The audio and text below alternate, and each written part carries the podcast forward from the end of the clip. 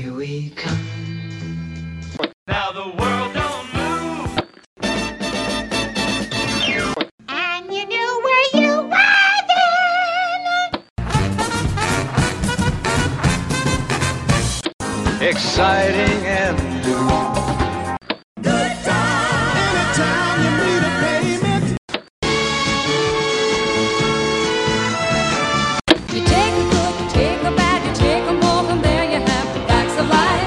It's TV Talkaholics in your ear holes every month. This is episode 42. Thank you for downloading and pressing play. Hi, Matthew. Damn, damn, damn, damn. I knew we were going to get there somewhere. I didn't think it, we would, you'd come out so hot and heavy. But yeah, wow. Of the famous lines from Good Times, that is, It's right up there with dynamite. yes, agreed, agreed. And Damn, Damn, Damn was only in one episode. And uh yeah. Are you excited to talk about Good Times? I don't think I've ever been more excited to talk about an Esther Rolle TV show Yeah. Esther Rolle. because that happens a lot. You get a lot of opportunities to talk about Esther Rolle, and I don't think I've ever been this excited. Is it Driving Miss Daisy? Was she the maid in that? Yeah, I think she is. I think she's she's the maid in that. Yes. Yeah, that was a, a later role in her career. But um, yeah, Esther Rolle. The interesting to revisit her and her performance and delivery of words and lines, and it's very interesting. I kind of would put her into the category of kind of an unlikely candidate to say we need that to have its own show uh, especially when she was the the sassy wisecracking side character on Maude. Um, but yeah, it came about, and uh, well, there are some some facts about that that we'll get into. But uh, before we do, Matthew, we've got some housekeeping we need to take care of. oh my goodness. I don't know if we mentioned because we've been away from this for quite some time and only sporadically getting back to it, but I don't know if we officially ever mentioned that no sooner did we complete Let's Face the Facts and do all of the episodes of The Facts of Life than Tubi released them all completely in their entirety free streaming to anyone who wants them. Thanks, Tubi. Finally, they heard us. They our our Congress people that we were writing to finally got after them. They they put the pressure on them. But uh, yeah, no, they're all on Tubi. So all of the facts of life are there finally in one place streaming. Uh, you do have to watch commercials. I don't mind doing that when it's a free service. I don't have any problem with it. I do have a problem with services like Peacock, like Paramount Plus, where you have to watch commercials. And I'm like, but I'm paying for the service. I pay Netflix and I don't have to watch commercials on Netflix. I pay for HBO Max and I don't have to, I don't understand that paradigm. That to me is ridiculous. That's as ridiculous as, oh, a theme park charging its guests to park on the theme park's actual property before they let the people in and make them pay to go to the theme park.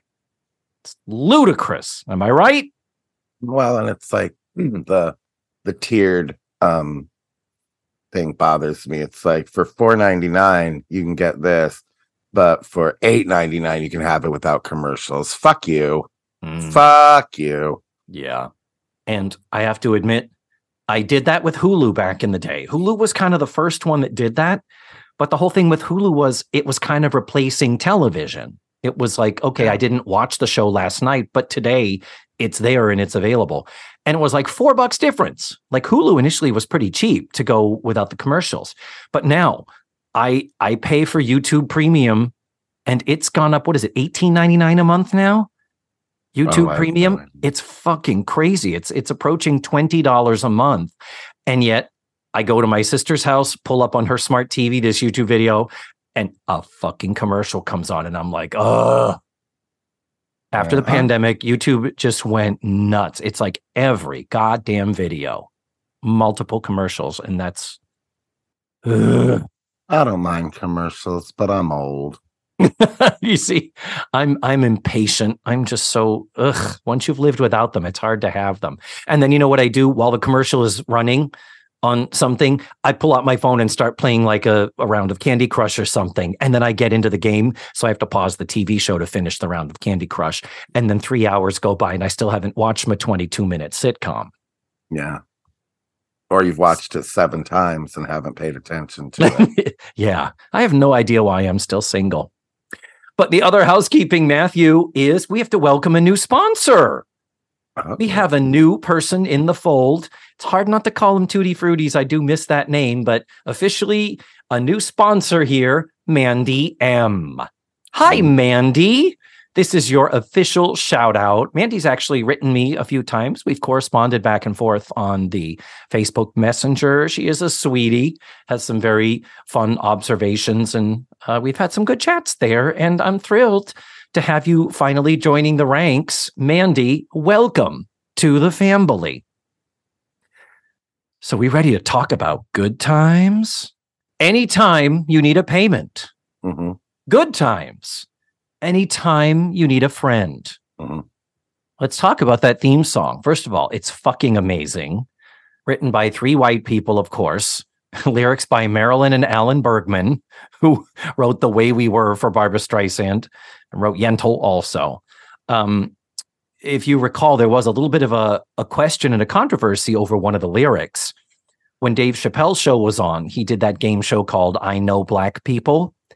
And one of the questions to the white contestants was temporary layoffs, good times, easy credit ripoffs, good times, scratching and surviving, good times, blank. What is the next line of the song? And the guy, he gave the points to the guy, and the guy just did a yeah, and he just made a noise and he gave it to him. But Dave Chappelle said he himself had to Google this. He did not know.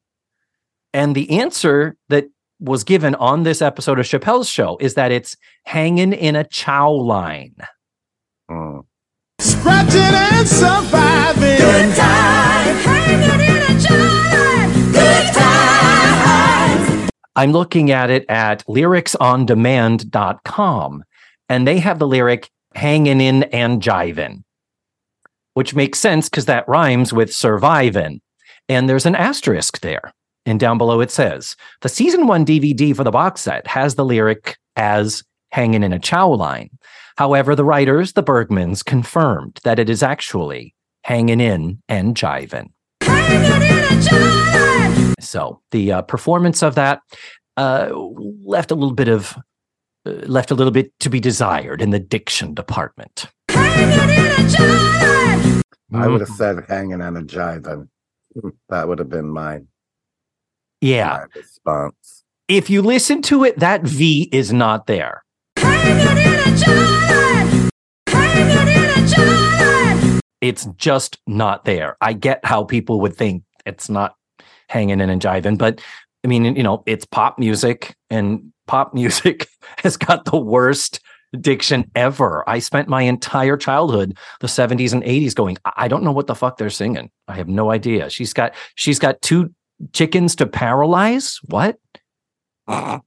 Snapped up like a douche, another roller in the night, huh?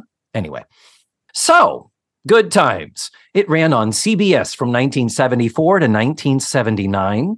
It ran six seasons, 133 episodes.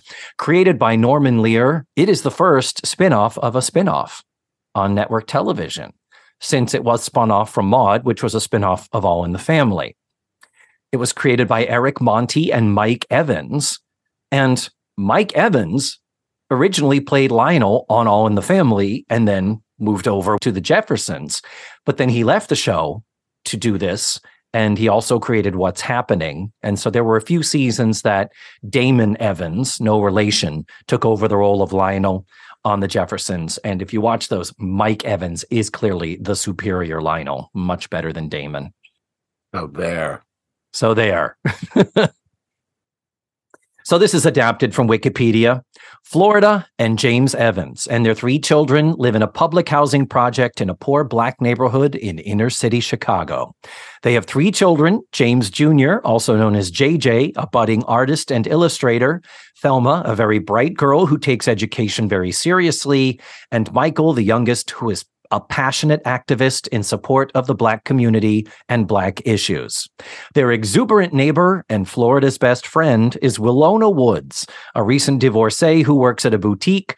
Much of the series focuses on them trying to simply make ends meet and pay their bills. James often works at least two jobs, mostly manual labor, though he is often unemployed, and throughout, he is depicted as a proud man who will not accept charity. And then later, of course, as they got rid of certain characters and started adding others, this is where we eventually got the wonderful Janet Jackson as Penny, because we lost both Florida and James, and we just had Willona as the lead of the show. So they decided to give her a kid to adopt. Um, inconsistencies in the show Bible, the most important and glaring one is that Maude took place in Tuckahoe, New York. That's where Florida worked for Maude. And we did meet Florida's husband at least once, if not a couple of times, and his name was Henry. Reason for that is that this had actually been a pilot someone else had been developing. And they realized, oh, wait a minute, if we want to spin off Florida, we could combine that with this other show and merge it together into one project. And they really liked that the oldest son's name was going to be JJ for James Jr. So they kept the husband's name James. They moved them to Chicago, and no one ever said anything about it. Oh, oh, and James, I'm sorry, Henry, the husband, was a firefighter on Maude. So just little uh, Hmm. retcon needed. You know, hey, a lot of even the best shows do it. You know, Frasier's dad had allegedly already passed away before the show Frasier took place. But anyway, did you watch Good Times at all in No. reruns or anything? Was this a show Not- that was on your radar? Not once. Had you watched it before this? Nope. Did you watch the live in front of a studio audience reenactment? They've done that. Yeah. Yeah, the first one was All in the Family and the Jeffersons. That one Yeah. they did in uh, May of 2019. And it was so popular in December 2019, they did All in the Family again, but then they did Good Times. Oh, yeah. It was, again, it was so weird, but interesting. They did all in the family again. yeah. Yeah. Brought back Woody Harrelson, Marisa Tomei. Yeah. All of them came back. Yeah. But in the Good Times episode, Andre Braugher was James. And it's like, okay. Viola Davis was Florida. Good Lord. I I, don't remember that at all. yeah, Tiffany Haddish was Willona. Jay Pharoah from Saturday Night Live was JJ. And there was a supporting role of a dude who came by the house. I forget what episode and what the circumstance was. John Amos played that supporting role. 80 year old John Amos was on it. Wasn't quite like Marla Gibbs playing Florence again when she was 80. Yeah. But- Yeah. And so, yeah. And then COVID happened. So it was two years later, December of 21, when they did Diff'rent Strokes and the Facts of Life. I don't know if those are available. I know that Diff'rent Strokes and Facts of Life is available on Disney Plus right now. I don't know if the other two are, if uh, they were on Hulu at one point. But uh, anyway, I recommend them just as an exercise in going, yeah, casting does make a difference and the scripts are good, but it's not the same when you don't have that cast and those actors delivering it. So, even though the show was a hit, it did have a lot of problems behind the scenes, very well documented problems with the fact that the writer's room was full of white people. And that created a lot of friction and something that eventually led to John Amos complaining so much that they not only didn't renew his contract, they killed off his fucking character. So it was like, shit. So he was only on the first three seasons. Then Esther Rolle did one more season, and then she left voluntarily after season four. Uh, season five is the one that just had Ja'Net DuBois as Willona and the kids. Thankfully, the kids were oldish enough. You know, Jimmie was already, um, I should say, JJ was already over 18 and able to play an adult, sort of. But And in the final season, they convinced Florida to Esther Rolle to come back. So she is there for the final one. Where'd she go? They had her remarrying after the death of James and going off to, Leaving her kids? oh, yeah, like you do on TV. Yeah. Going off to live with him, I want to say in like Colorado, New Mexico, somewhere over there. And then when she came back, they barely, apparently, barely touched on that her implication was that that husband had died, like he had cancer or something. So she was a second time widow coming back to live in the projects with her kids. Mm. Yeah. Now they had wanted it to be similar to All in the Family, dealing with family issues, but in a comedic way. But unfortunately, slash fortunately, Jimmie Walker became the breakout star. And the more ridiculous, silly things they wrote for him, the more the audience ate it up, and he became a huge star. Hmm. And unfortunately, that was at the expense of the realism and the issues of the show. And uh, they wrote him more and more buffoonish, cartoonish. And Esther Rolle and John Amos were both very public, saying that they hated it. They thought that as a young black man, he was, I think, a high school senior or junior and senior. And I think he graduates at the end of season two. Anyway, this episode, which is season two, he's still in school, but he's about to be an adult. And they're like, he's an idiot and he doesn't work. And this is a terrible example for young black men out there who have no other role models on television. Oh, yeah. They did get to end the series, though. They knew that the show was not being picked up after season six. So they do have a thing at the end where basically everybody gets a happy ending. Thelma, the sister, uh, is already married at that point, and she announces she's pregnant. And she and her husband, he's just gotten some great new job, so they want the mother to move in with them. Basically, uh, they all get some type of a job or something that's they're gonna finally get out of the projects. They all uh, look like things are financially bright in the future. So that was pretty good. Um, the thing is, I did some research and there's a whole subreddit out there about how Florida kept the family in poverty. Oh no! Like oh, how shit! like choices were made where she's like, I don't want to accept even five dollars for Mm. charity, you know, and it's like, okay, but at some point, if somebody's willing to help you get out of charity or out of poverty, you take it. And like there's this whole like examples of episodes where things were offered to the family and she made them turn them down and stuff like that. Like it's an interesting look at how Yeah. um Florida kind of controlled the family and wanted them to be in in poverty. Same way Because- Angela Lansbury did all those murders in Yeah. order for Murder She Wrote. exactly. wow, I that would be fascinating. I need to read that now and find it. But yeah, there is definitely a very strong vein for both Florida and James that they are. You know, we may be poor, but we're proud. Yeah. and and wrapped up in that is the misogyny and the chauvinism of the 1970s where you can tell James does not like that Florida has to work at all. He feels like he wants to be the man who supports his family by himself.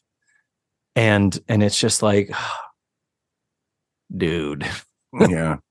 if she can make a few extra bucks and yeah well before we get into the nuts and bolts and what uh, else was on general thoughts so you had never seen it what did this what what did you think about this I thought it would be hilarious if I didn't watch it. so did you not watch this I was very busy. so I was very busy. so I'm going to discover it with with the rest of our TV talkaholics. okay well fortunately for you i was planning on performing it verbatim word for word That's what Doing- I was hoping for. doing my impressions of each and every one of these african american characters I think you should. and we're canceled already. I can feel it. So, what else was on? Yeah. This was New Year's Eve of 1974, a Tuesday night. So Oh, December 31st to 74 on the horizon of 1975. Yeah, I that is remember. what that is what comes after 74. Yeah. Uh huh. Yes. A new year, a new time at the stroke of midnight. Well, on CBS, the normal lineup was Good Times was on at eight o'clock, followed at eight thirty by Mash. How interesting, because Mash became such a huge phenomenon. I thought Mash would have been at the top of the hour at this point, but it might have still been getting its footing. At nine o'clock, Hawaii Five O, and at ten o'clock, Barnaby Jones oh my god. the wonderful Buddy Ebsen. oh, what a horrible night of TV. now on ABC, okay, we had eight o'clock was Happy Days. Sadly, we didn't have our Tuesday night powerhouse lineup. Laverne and Shirley and Three's Company were still a couple of years away. But at 8:30, you would get the movie of the week. And I don't know what it was, and I forgot to look it up. And opposite Barnaby Jones on CBS at 10 o'clock on ABC, we had Marcus Welby, MD. no.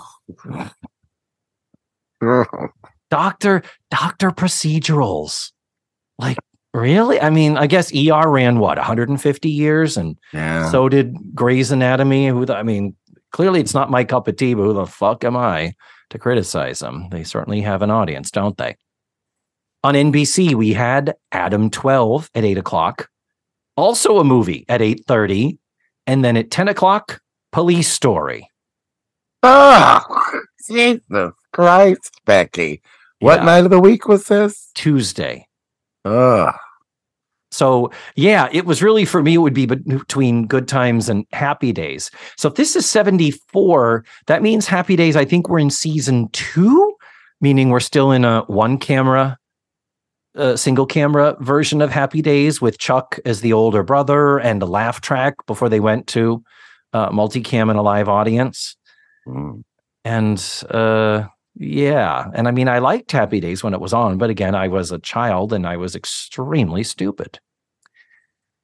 So, this episode that we're talking about, which is season two, episode 14 of Good Times called Florida's Big Gig, this was written by Bob Peete. Guess what? Bob Peete wrote one episode of The Facts of Life. He wrote season four, episode 11, September Song. It's the one where Mrs. Garrett's jogging boyfriend hurts his back and is confined to her bed. Yeah.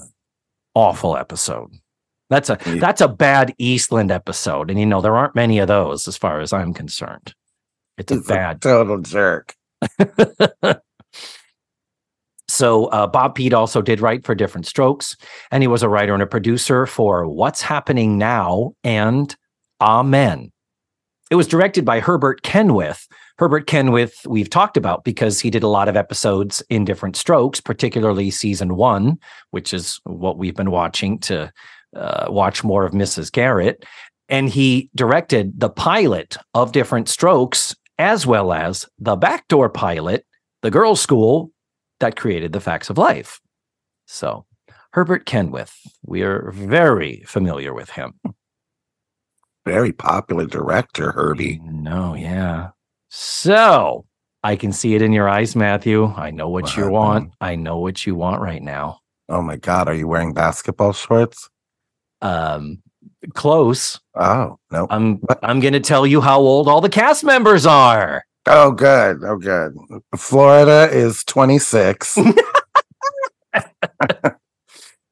Uh, she is not. Esther Rolle is 54 years old. Okay. Yeah. That makes me feel better. and we've talked about at length how both on this show and the Jeffersons that both of the husbands were 20 years younger than their wives. John Amos is only 35. Isn't that crazy?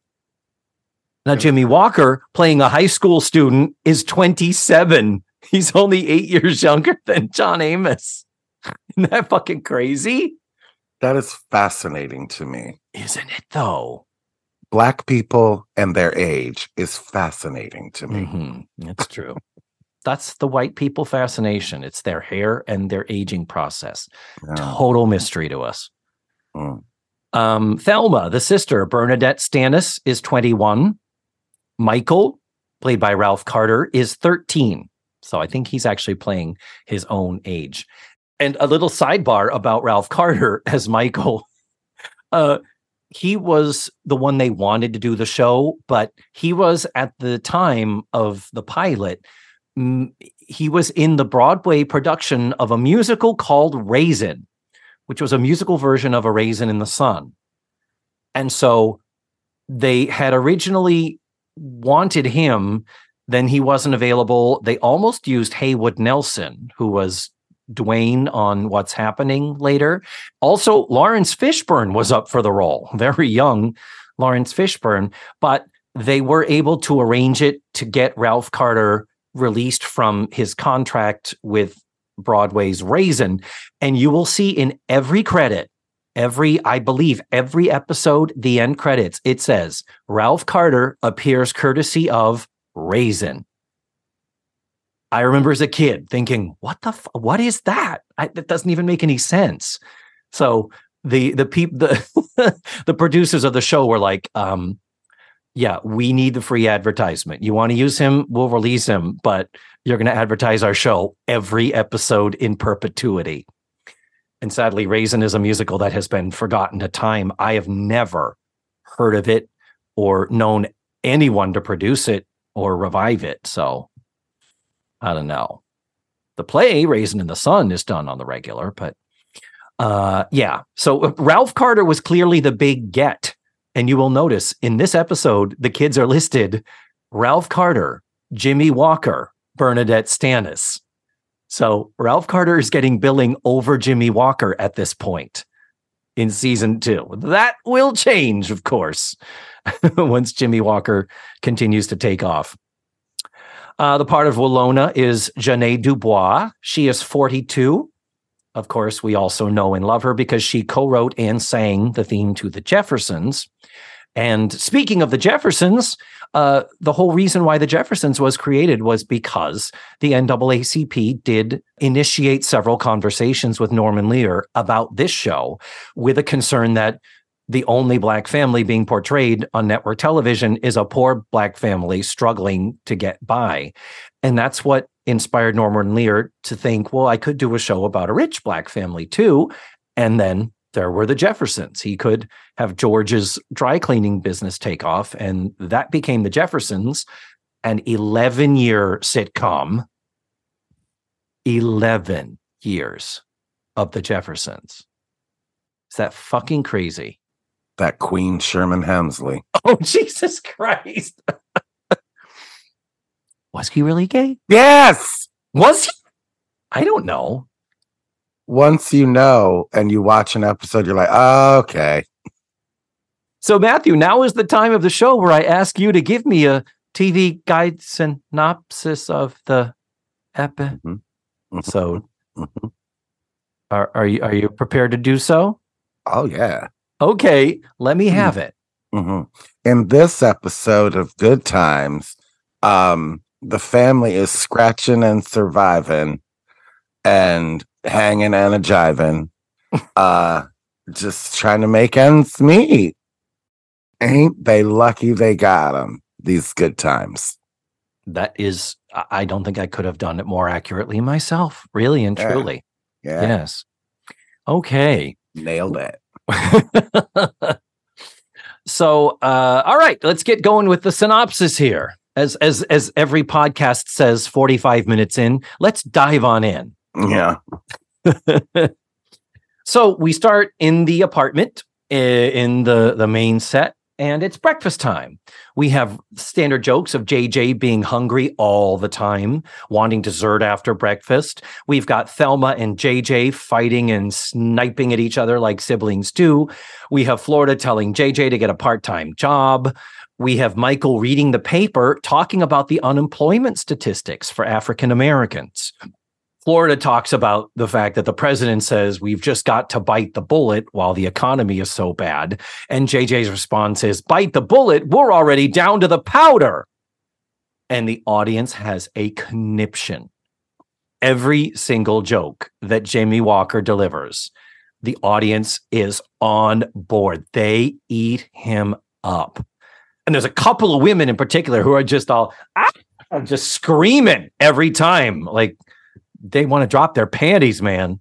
When he says his dynamite later, oh my God. And The 70s were a crazy, crazy time. they were, they really were. Add Jimmie Walker to the list of pussy hounds from oh, the, Pussy 70s. Posse. Yes. Jimmie Jesus Walker. God. Yep, that's right. And you know, Eddie Murphy even said it. Eddie Murphy in one of his I, I think it's his first comedy album. He says, I got into show business. I started doing stand-up for pussy. He said, I figured if Jimmie Walker could get laid, I am fucking everything.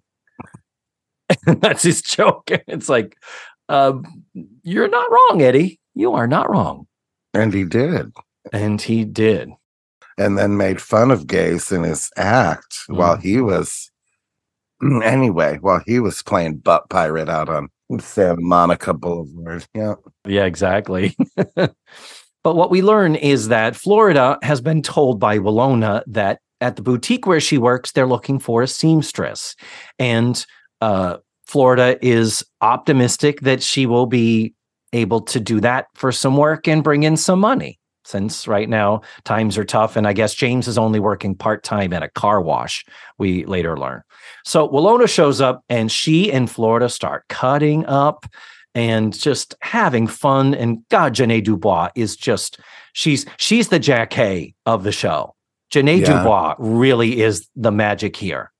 She was so, to me, like just, and I never watched an episode, but obviously I know about Good Times, but like, she was so glamorous to me. I just thought Mhm. she was so beautiful and so like together and cool. I don't know. Yeah. Just, and, it was just loved her. confidence. And it's I realize, you know, her entrance line was always, hey y'all. I Uh-huh. still do that. I do every time I go into uh, you know, walk into the trailer uh, of wherever I'm working, just because there's always a room full of people and I know some of them and I don't, and I don't want to start saying hellos to individuals. And st- I just walk in and go, hey y'all. So like you know, the southern boy that I am. Mhm. But um, yeah, and and I agree with you, and yet they never, like you say, glamorous or elegant. She never overdressed. They always had her very, you know, working class, lower grade. They never overdressed her, but she was always clearly well put together.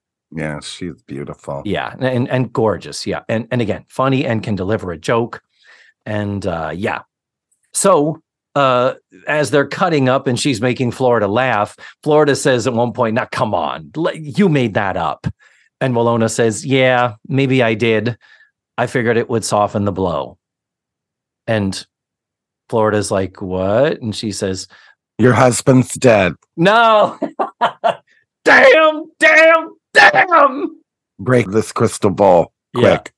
Throw it on the ground. but she says to her that they're not going to be hiring a seamstress after all that the owner the shop owner's mother is just going to do it for free. So suddenly florida is like well i guess i don't have a job. Anyway but uh they get to talking again about unemployment. Unemployment was a big problem and the statistics that they had previously thrown out with uh, michael and the newspaper that he was reading well at this point we give a showcase to Ja'Net DuBois, where she says jobs are so hard to find. Newspapers are putting want ads in the same section as the obituaries, which means employment is dead. So she decides to give a little service and she goes into preacher talk saying, Ladies and gentlemen, we are here to pay homage to. And she goes into this big thing about lack of jobs, the long line at the unemployment office, salaries are still low, the grim reaper called inflation, and the family all get caught up in it and are joining in and doing that. Mhm, amen. Hallelujah. They're, she's taking them to church, and the audience is just delighted by this. And Ja'Net sells it, and and it is just it is magnificent. It's a little imposed, but anything that gives us more Ja'Net is good, in my opinion. So yeah. Anyway, after all this, James comes out. James is dressed to the nines. He is wearing a suit. He has a hat. he is super jazzed because he is about to get a job at a department store selling appliances. And he's thrilled because it means no more manual labor, a big jump in salary, yada, yada. It's important because he'll be supporting the family. Florida, though, is cautious. This is very on brand. She says, You haven't been offered the job yet, but he is so confident. He said, No, no, no, this job is mine. I turned on the James Evans charm, and the woman at the personnel office absolutely loves me. There is no doubt I have this job. I am in. And he is so confident, he says, You know what? Don't worry about getting that seamstress job. I'm going to get this lady to give you a job at the department store too. Come with me to this job interview. And Florida's like, Yo, okay. And so she puts on her coat and off they go. Off they go into Chicago. hmm Yes. So then we go to the personnel office, the offices at the department store, and we meet Mrs. Rogers, played by an up and coming actress named Charlotte Rae. And she is honestly, she is fabulous in this because they needed somebody a tiny bit kooky and she sells it, man. Charlotte Rae is 48 years old here. She still has her dark hair with a lot of gray in it. And it's kind of done up big time. It's kind of how she looks in the, I think, the Charmin commercial that she did, which was around the The- same time. The Partridge Family episode we saw her It- in. her hair's a little bit bigger. Mm. Yeah. hmm So, anyhow, it is very clear when she meets James, when she says, Welcome back, good to see you again. He makes a joke and she is just charmed by him. She does the Charlotte right? oh, Mrs. Evans. And she even says to Florida, it must be sheer heaven living with such an amusing man. To which we get a deadpan eye roll from Florida because James is laying it on thick and we know this is not the way he is at home. So that's a little fun little inside joke. But here is the deal. We have that trope. We've talked about it here before. Steve Martin uh, mentioned it in his appearance in Oh Hello on Broadway, which is on Netflix, that when you get a phone call with bad news, you have to play the scene prior to the phone call as you are Right. deliriously happy. Right.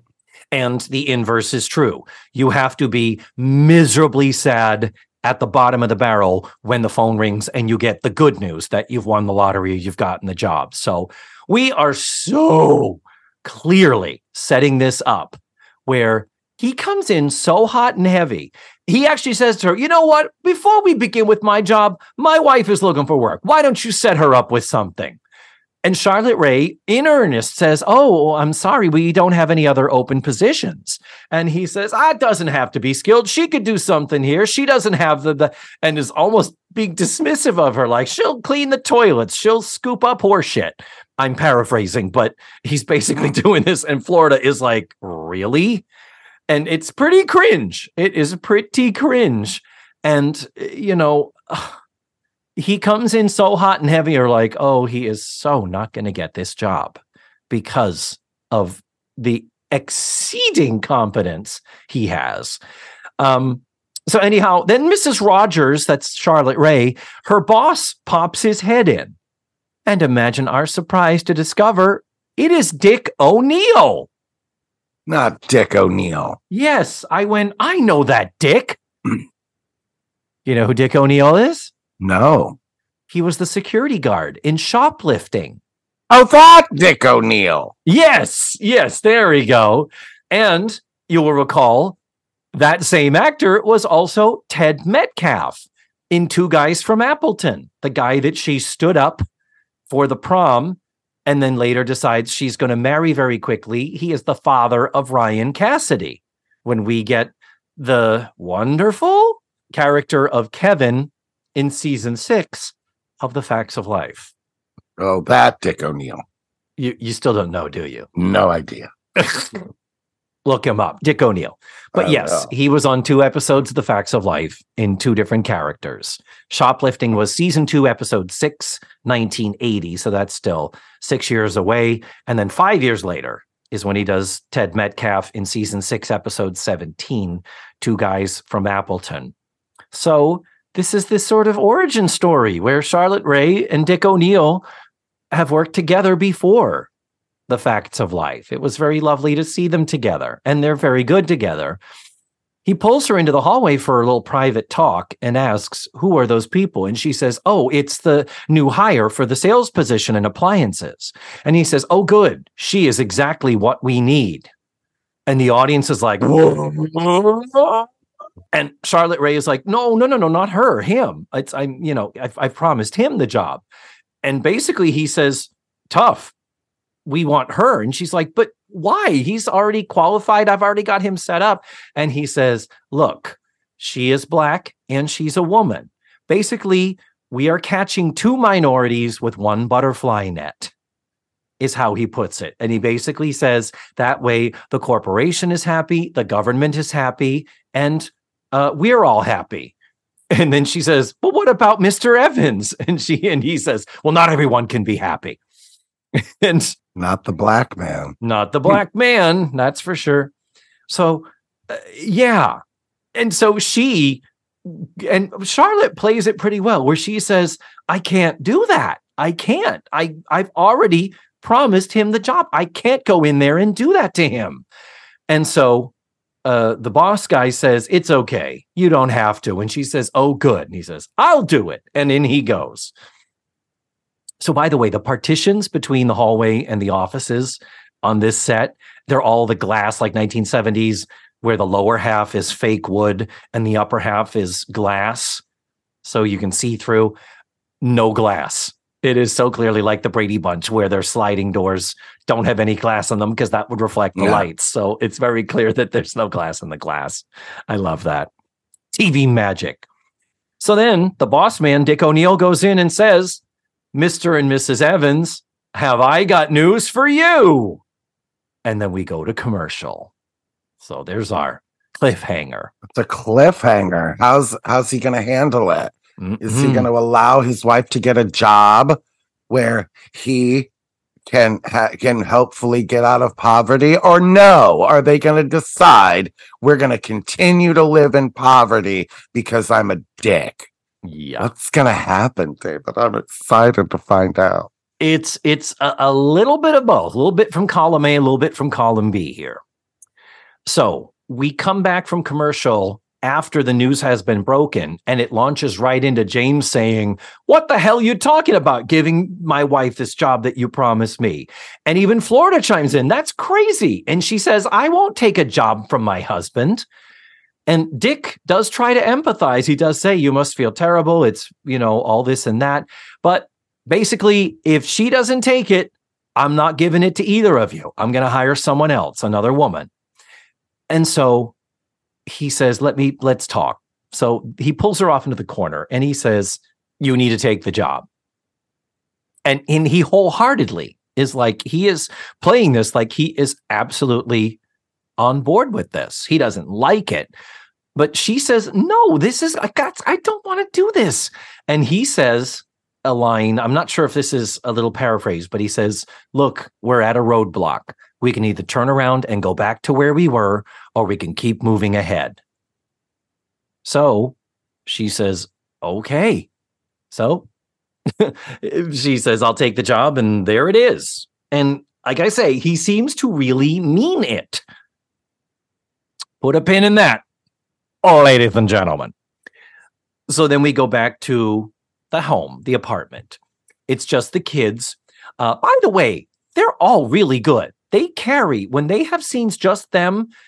They let them go for a while. They don't have to bring in the adults and the parents to carry the show. They're quite good, the three of them, and the chemistry is good uh, between that. And I think that's something that a lot of people don't appreciate about the show, Mhm. um, which is why it could go on without John Amos and Esther Rolle. So, um, anyway, the kids are at home. It's been a little while. We don't know quite how long it's been, but we know that John Amos has gone back to work at the car wash. Mom is now working a lot of hours and isn't home. So they're having to do more of the housework, gives JJ a chance to insult Thelma's cooking. But they do say also, Daddy is not in a good mood these days. So JJ says we should cheer Daddy up, show him warmth and love. And he comes home, says he had a rotten day. The kids try to cheer him up, and he is not having it. He's really in a bitchy bastard mood. And one of the reasons why he says is that there are layoffs happening at the car wash, and he's afraid he might be a casualty of that. And then he says a line, and this is what the show was good for the plight of the lower income family that we earlier had them talking about the statistics about the unemployment. At this point, John Amos says, the president said he was going to bring us all together. I didn't realize he meant the meeting place was going to be the breadline. So this is Nixon we're talking about here. But the fact that they do bring up the president, the government, and statistics and things, uh, that was something I do remember was good about the show. They did keep it in that realm. It wasn't just silly family sitcom dynamics. So that's just a little checkbox in the good column. And by the way, you notice I'm not really complaining a lot. This is I'm I enjoyed this. I really did enjoy this. And I I did watch and like this show growing up, by the by. So Florida then comes home and she has a cake with her. And they're like, Why did you bring home a cake? What are we celebrating? And she says, Oh, well, I'll tell you in a little bit. James basically grunts at her and she says, What's the matter? And he's like, Nothing. nah." And he's he's kind of an asshole. He's in a lousy mood. And she's like, Well, let's talk about it. He's like, I don't want to talk about it. And she's like, We need to talk about it. And then the back and forth. And then finally she says, Well, good. I don't want to talk about it either. At which point he turns and says, Okay, I guess we can talk about it. So uh, then they go off into the bedroom to have a private conversation away from the kids. And the good thing is that John Amos is a scary actor. When he starts shouting, when he plays the the rage and, and stuff, and he's such a big, imposing figure, he is a little scary. I'm not gonna lie. And the fact that they write it so that Florida is not intimidated by him. She does not put up with his shit and she gives as well as she gets but he's being a really whimpering little bitch here. So she's like, Well, didn't you want me to tell you about the cake? He's like, I don't want to hear about no jive cake. And he's like, It's just you showing off. It's bad enough you being the breadwinner around here. And now you got to be the cake winner too. And she's like, James, you told me you insisted I take this job. I didn't want it. And then the exchange is this is, I like this writing. She says, You insisted I took the job. And he says, I did not. And she says, You did too. And he says, Well, you don't got to listen to everything I say. just, well, you know, when you're in an argument and you just need something to say and you say something stupid just because you need something to say. I, I like that a lot. So then we get into it where he says, How do you expect me to feel? He's been constantly losing jobs. He's basically gone through every reason in the book why he hasn't gotten jobs, why he hasn't been able to get ahead. But this was a new one this was a blow he didn't expect. And losing the job to her has pretty much, without saying it explicitly, it's damaged his ego. So, anyway, finally, as they're shouting, she says, James, I got laid off. And he's like, wait, wait, what? And she says, they said that sales are not as good as they want. They needed to get rid of and make some cutbacks.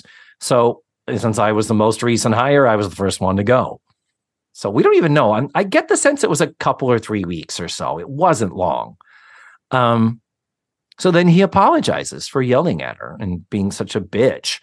And she says, It's okay. You had to get it off your chest.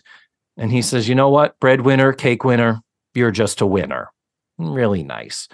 So then she says, Well, now we're back to the same old question How are we going to make it? And he says, Like we always do, somehow. Together. Oh, together somehow. Somehow. Somehow. Not- so very close. together. Very close. And then we go back out to the kids in the kitchen, and they are just fighting and screaming. And James and Florida come out arm in arm, and they just calmly, Florida reaches through the arguing children, pours herself a cup of coffee, and she says to him, Well, we've got all the ingredients family, love, and togetherness. Oh, that's where kids- it's together. There it is. You were you were right. Just Yeah. you were you were a little premature. Yeah. And with that, the kids are still screaming. It's an ironic ending, but they are happy because they have reconciled. And that's the end of the episode. And Florida is happy because she's kept her family in poverty again. Correct. Supporting the subreddit. Yes.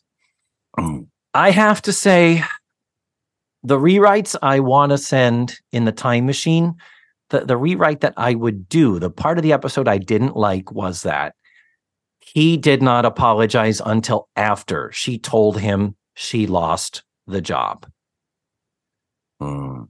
meaning, oh, I'm so sorry now that I know the thing that was upsetting me is not there anymore. Mm. So to me, the rewrite would be very simple.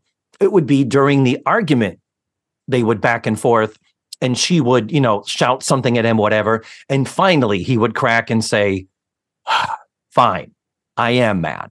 I didn't think I would be, but I am. And then he'd go into, I've been through everything in the book as to why I haven't been able to get a job and get ahead. And this was a different, this was a new one that I didn't see coming. And I'm sorry. I just need to get used to it. This is good for the family. And it's okay. I'm I'm not over it yet, but I'll get I'll we'll get through it. I'll get through it. It would have been nice to have him have the change of heart and then have her say, Well, James, you're not gonna have to get used to it. I got laid off. And then go from there. So that's the only rewrite is uh, James tells her in earnest to take the job and then later realizes that he doesn't like it after all. And then he doesn't really calm down about it until after he knows the situation isn't there. I would have liked to have given him a little more dimension and a little more commitment to her and the family. I don't think there was a lot of dimension going on. It would be like Archie admitting he was wrong. Which which Archie has done. Archie did about the about the goddamn war in Yeah. Vietnam. Later dubbed the Rotten Damn War in Vietnam. Yeah. Thank you, network censors. But uh yeah. So uh that's the episode. And honestly, Good episode. good. Yeah, I'm glad you enjoyed it as much as you did. I did. And yeah, the thing is, this was a good episode. I recommend it, folks, and I recommend the show. It's really good. And this is a very typical one because it is about the job situation. It is about the husband and wife dynamic. It is about what level the kids are chipping in. And it has Willona being fabulous. And that's probably the most important thing. I think that is the most important thing. Ja'Net DuBois, man, she is the shit. Was she died Oh, that's right. She did. She passed away. And remember, she was on the Facts of Life also. She's also a Facts of Life connection because remember in Brian and Sylvia, the Mm. attempt to do the interracial couple spinoff with Yeah. Richard Dean Anderson, she played essentially she played Tootie's grandmother. She was the mother of the wife. So, yeah. So Ja'Net DuBois was going to be on that show, and she was fabulous on that too. And the audience applauded when they opened the door and she was standing there because, yeah, she was the shit, man. She was awesome. So, yeah, I say give Good Times a chance if you've ever thought of watching it, including you, Matthew. Pop them on. They're on Freevee. That's where you can see this. You can watch it for free. And that's about it. That's about it. Well, next time, Matthew, it has been a long time coming. I am ready for us to finally tackle the girl most likely to. Have fun with that. The TV movie starring the wonderful Stockard Channing. And, and it has two connections to the facts of life. It has Reb Brown and it has Chuck McCann in it. So uh, we are going to be welcoming Ken Reed to the show. And you've told me you don't want to do it. Make me sound like a jerk. What? All right, Matthew, my love. Right. This is another TV Talkaholics. We didn't get one out last month because someone was really busy. All of this work. very busy. hmm That's good. How many Talkaholic chips do you give this episode I of Good give- Times? I give good times um five talkaholic chips. You enjoyed it that much. The way I it's the way I described it to you, clearly. Yes, yes. Um yeah, for the content, it was it was pretty good, pretty consistent, considering they lost, you know, main characters and still kept it going.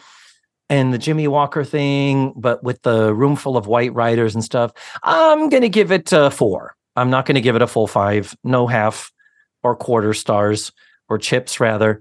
So I'm just gonna give it a four. It's a good solid four. I enjoyed this episode, and it was a good uh, walk down memory lane. It was fun and you could dance to it. Yeah, had a good beat, didn't it? So that's it. Sponsors, thank you so much. Of course, you'll be getting this episode a little bit early as soon as I can get it edited. Uh, this is being recorded right around Thanksgiving of 2023, and then it will drop into the main feed sometime after the new year. I think. I don't know. But anyway, thank you so much, sponsors, and everybody listening to this show. We greatly appreciate it. And do, we don't have a sign off for this, do we? I don't have the facts of life are all about you. So I'll see you next month, David. I guess so. Until next month, big mwah. Smooches and goodbye, Matthew and everybody. Mwah. Damn, damn, damn.